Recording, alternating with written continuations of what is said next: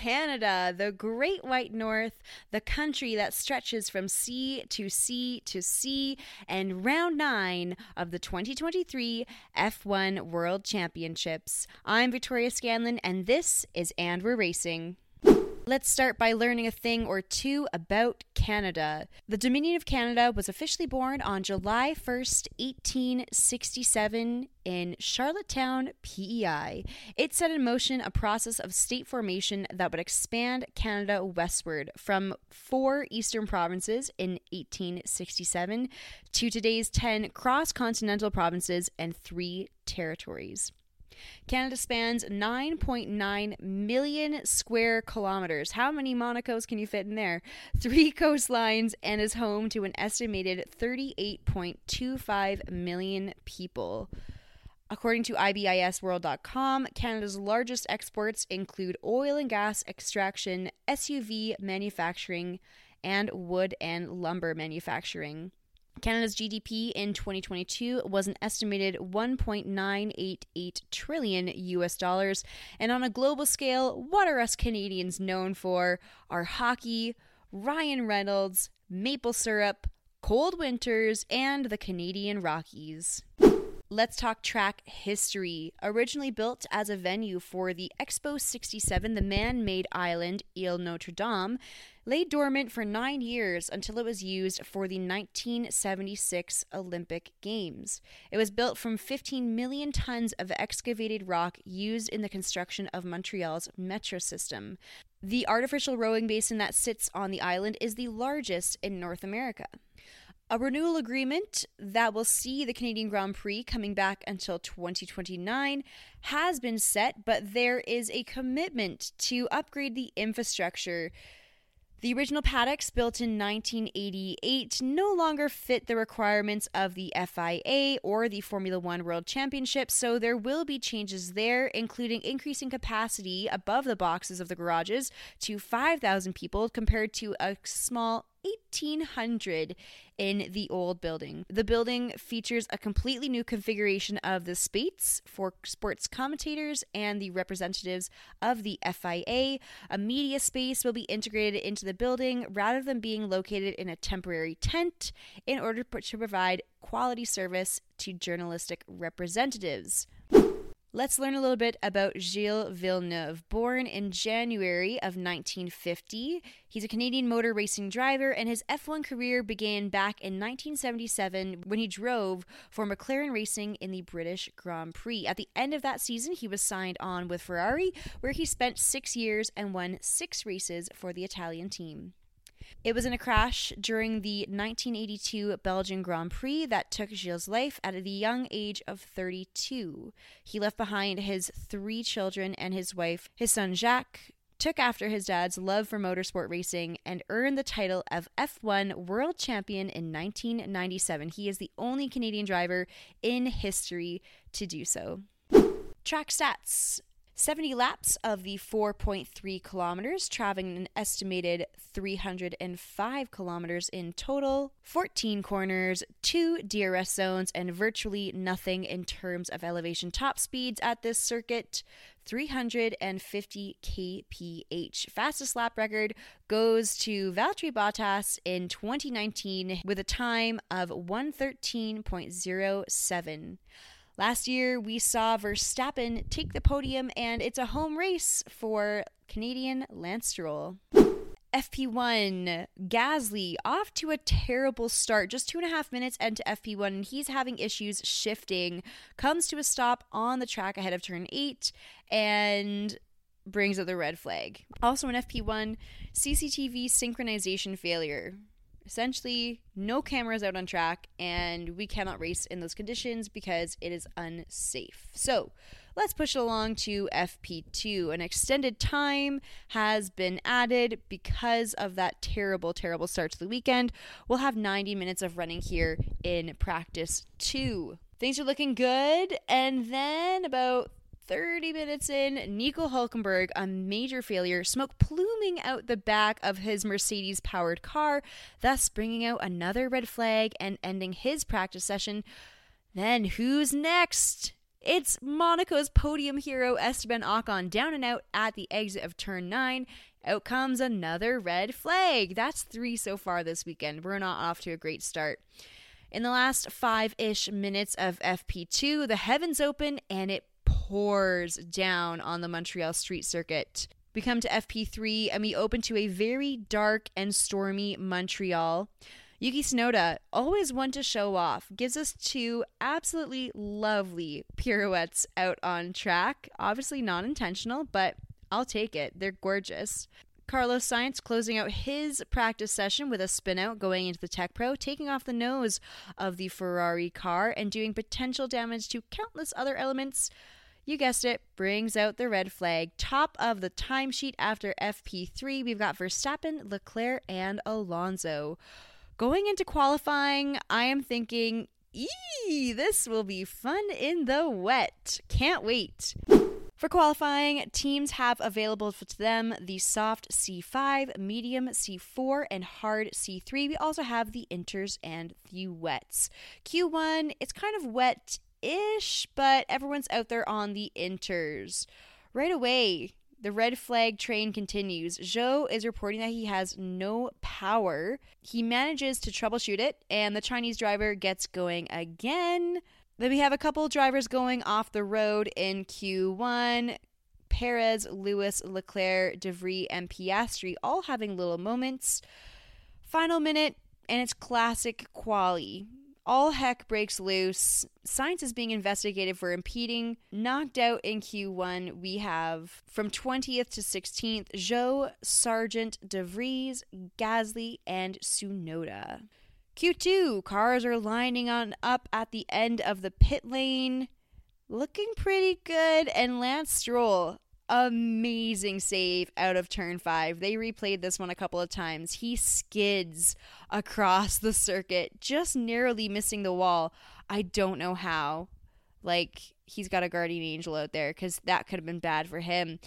20 seconds to go, and at the bottom we have Hamilton, Leclerc, Perez, Stroll, Magnussen, and Bottas. Yikes!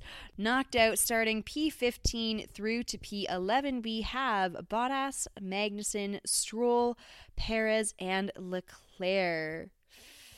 Fastest lap so far, Alex Albon, 1:18.7. Coming through in the Williams. Q3, rain, go away. Piastri into the wall with a yellow flag.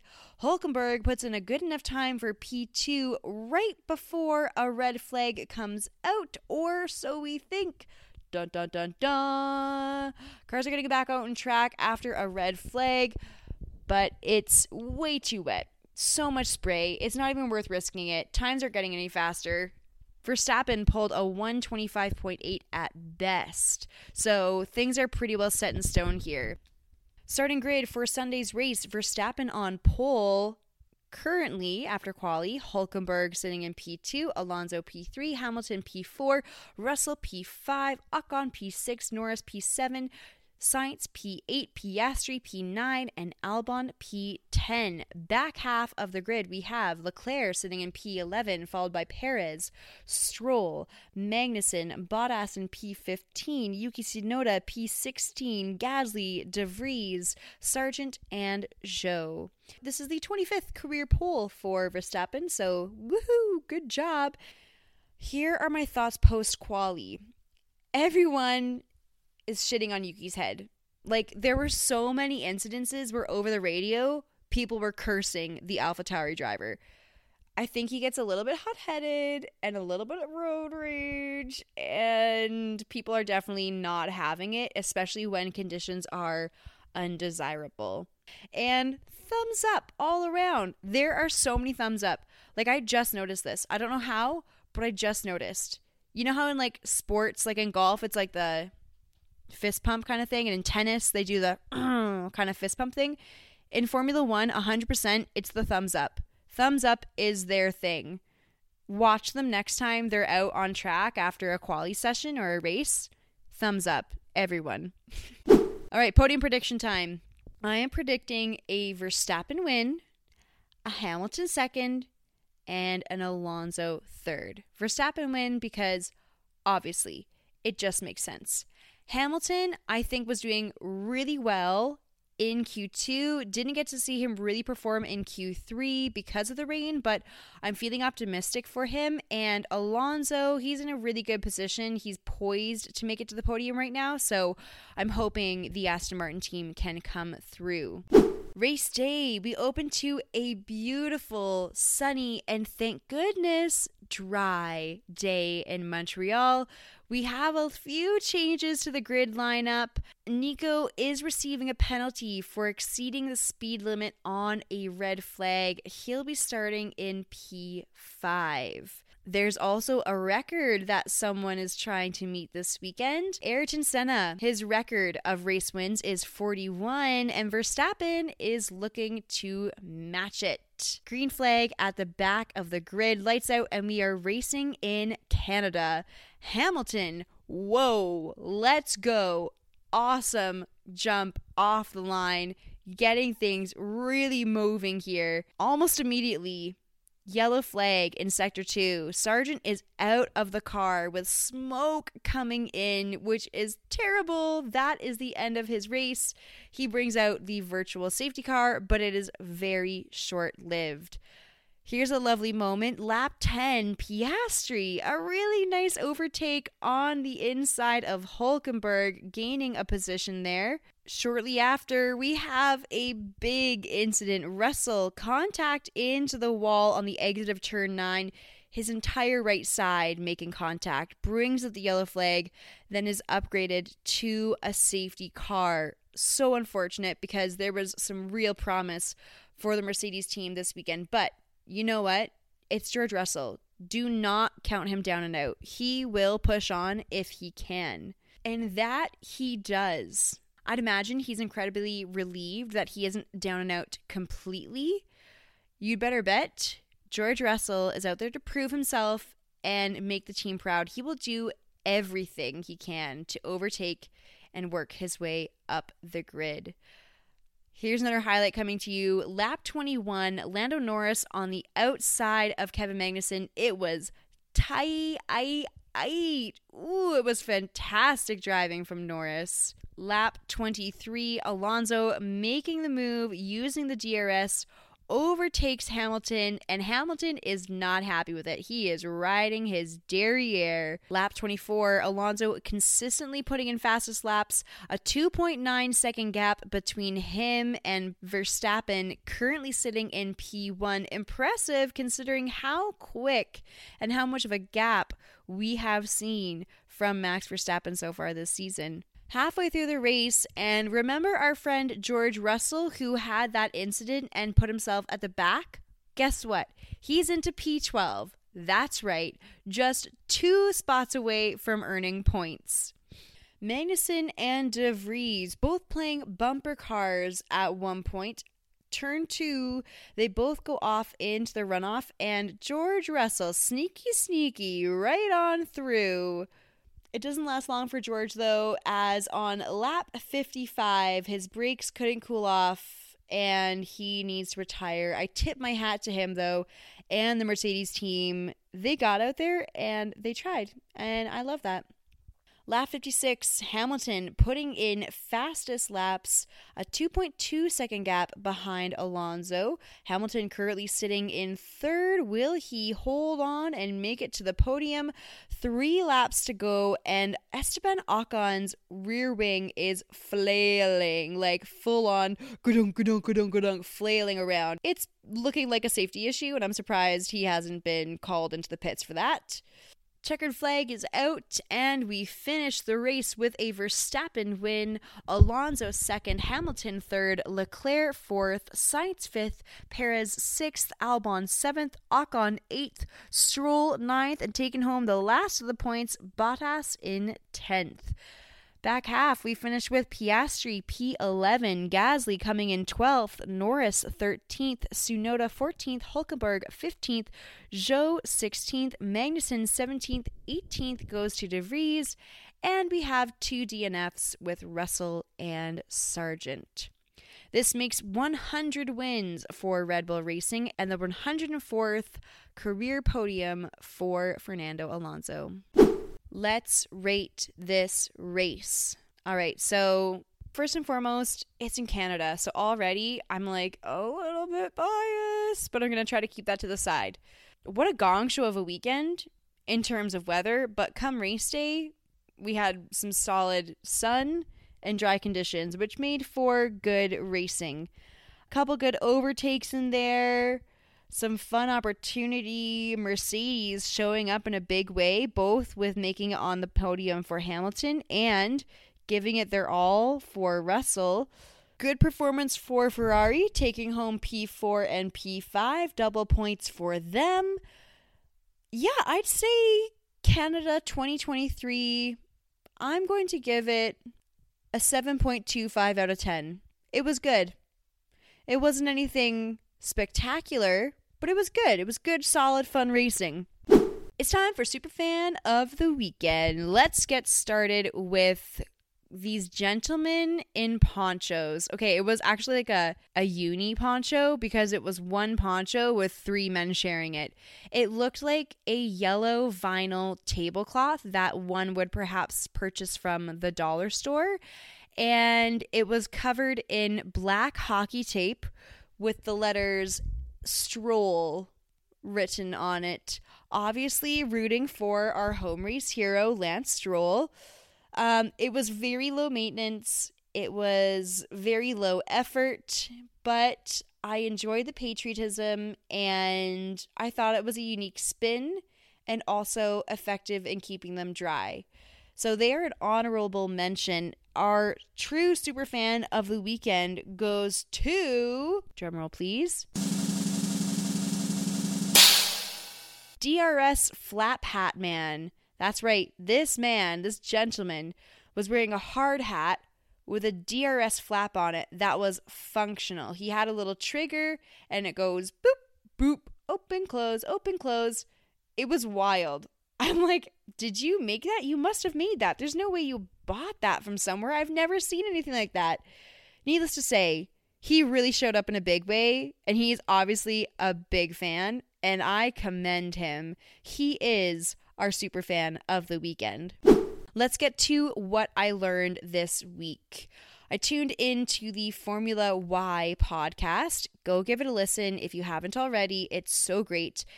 They were speaking to a woman named Gemma Fisher, who is an osteopath and, get this, an F1 human performance consultant.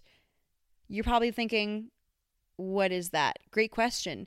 She's a pit stop analyst and coach. Her job is to optimize the performance of the 20 some odd people who are involved in a pit stop. So she's looking at the person as a whole, their previous injuries, their biomechanics, their diet, their cognitive performance, their eye tracking, their hand-eye coordination, their agility, range of motion, strength.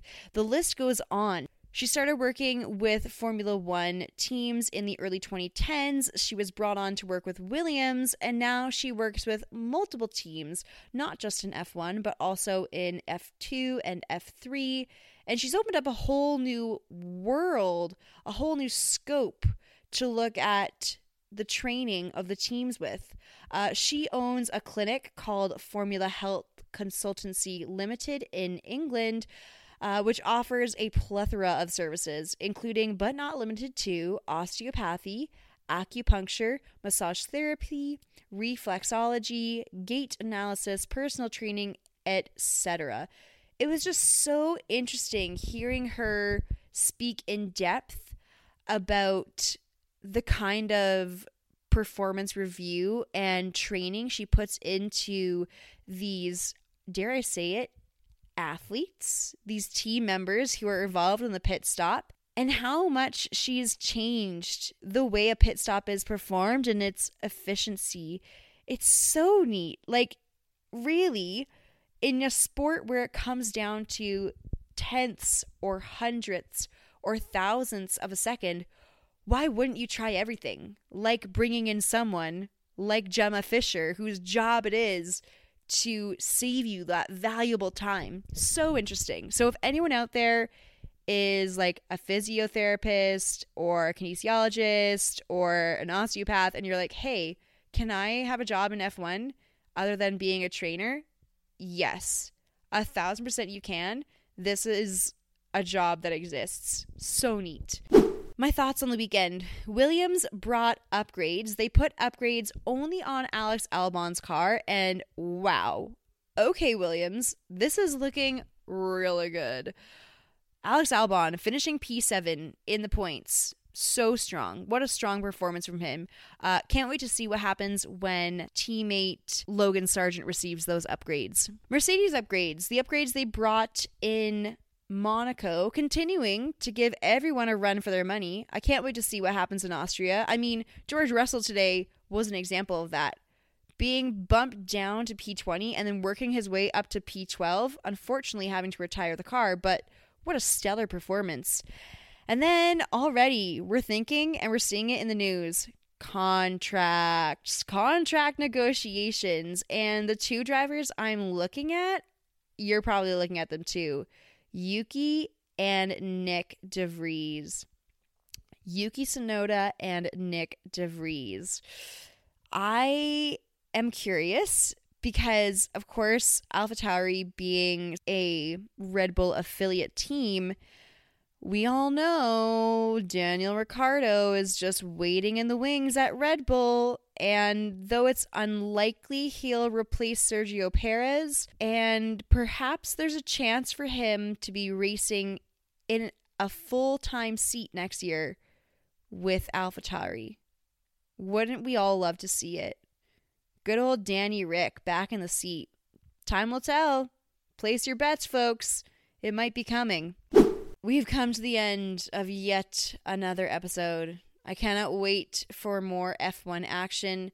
Thanks for thinking of us and not forgetting about us over here in Canada. We really appreciate it. Stay tuned for more. Thank you for listening. You can find me on Google Podcasts, Spotify, Apple Podcasts. Also check me out on Instagram and TikTok at AWR_pod.